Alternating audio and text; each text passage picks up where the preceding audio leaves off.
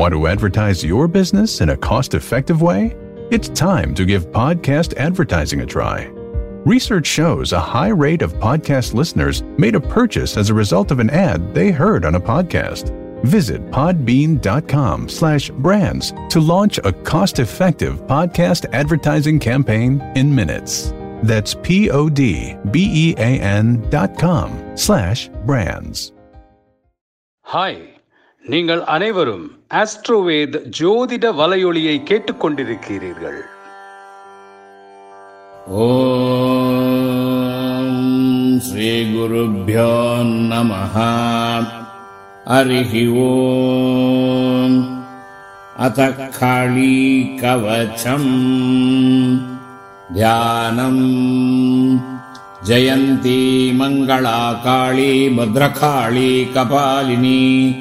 दुर्गाक्षमा शिवा धात्री स्वाहा स्वधा नमोऽस्तु ते। नारद उवाच। कवचम् श्रोतुमिच्छामि ताम् च विद्याम् दशाक्षरीम्। नाथ त्वत्तो हि सर्वज्ञ भद्रकाल्याश्च साम्प्रतम्।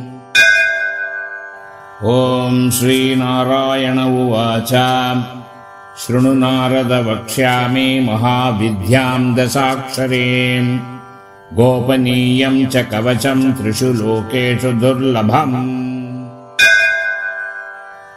ॐ ह्रीं श्रीं क्लीं कालिकायै स्वाहेति च दशाक्षरीम्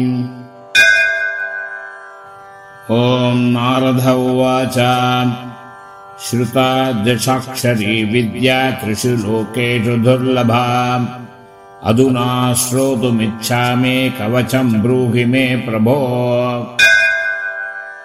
ॐ नारायण उवाच। शृणु वक्ष्यामि विपेन्द्र कवचम् परमाद्भुतम् नारायणेन यद्दत्तम् कृपया शूलिने पुरा ॐ ह्रीं श्रीं क्लीं कालिकायै स्वाहा मे पादुमस्तकम्। क्लीं कपालम् सदा पादु ह्रीं ह्रीं ह्रीमिति लोचने। ॐ ह्रीं त्रिलोचने स्वाहा नासिकाम् मे सधावतु क्लीं कालिके रक्ष रक्ष स्वाहा दन्तम् सधावतु।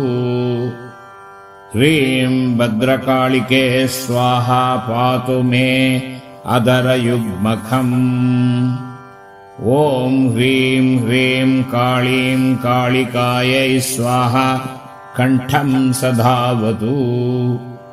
ॐ ह्रीं कालिकायै स्वाहा कर्णयुग्मम् सदावतु। ॐ क्रीं क्रीं क्लीं काल्यै स्वाहा स्कन्दम् पातु सदा मम। ॐ क्रीं भद्रकाल्यै स्वाहा मम वक्षः सधावतु।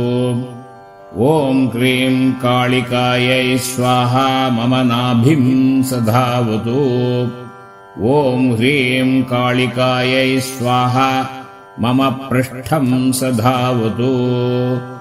रक्तबीजविनाशिन्यै स्वाहा हस्तौ सदा पादु ॐ ह्रीं क्लीं मुण्डमालिन्यै स्वाहा पादौ सधावतु। ॐ ह्रीं चामुण्डायै स्वाहा सर्वाङ्गम् मे सधावतु। प्राच्याम् पादु महाकाली आग्नेयाम् रक्तधन्तिका दक्षिणे पातु चामुण्डा नैऋत्याम् पादु कालिका श्यामा च वारुणे पातु वायव्याम् पातु चण्डिका उत्तरे विकटास्या च ईशान्याम् चाट्टहासिनी ऊर्ध्वम् पातु लोलजिह्वा मायाध्या सर्वधः सदा जले स्थले चान्तरिक्षे पातु विश्वप्रसू सदा इति ते कथितं वत्स सर्वमन्त्रौगविग्रहम्। सर्वेषां कवचानां च सारभूतं परात्परम् इति श्रीकालिकाकवचं सम्पूर्णम् ஆஸ்ட்ரோவேத் ஜோதிட வலையொலியின் இந்த பதிவை கேட்டதற்கு அனைவருக்கும் நன்றி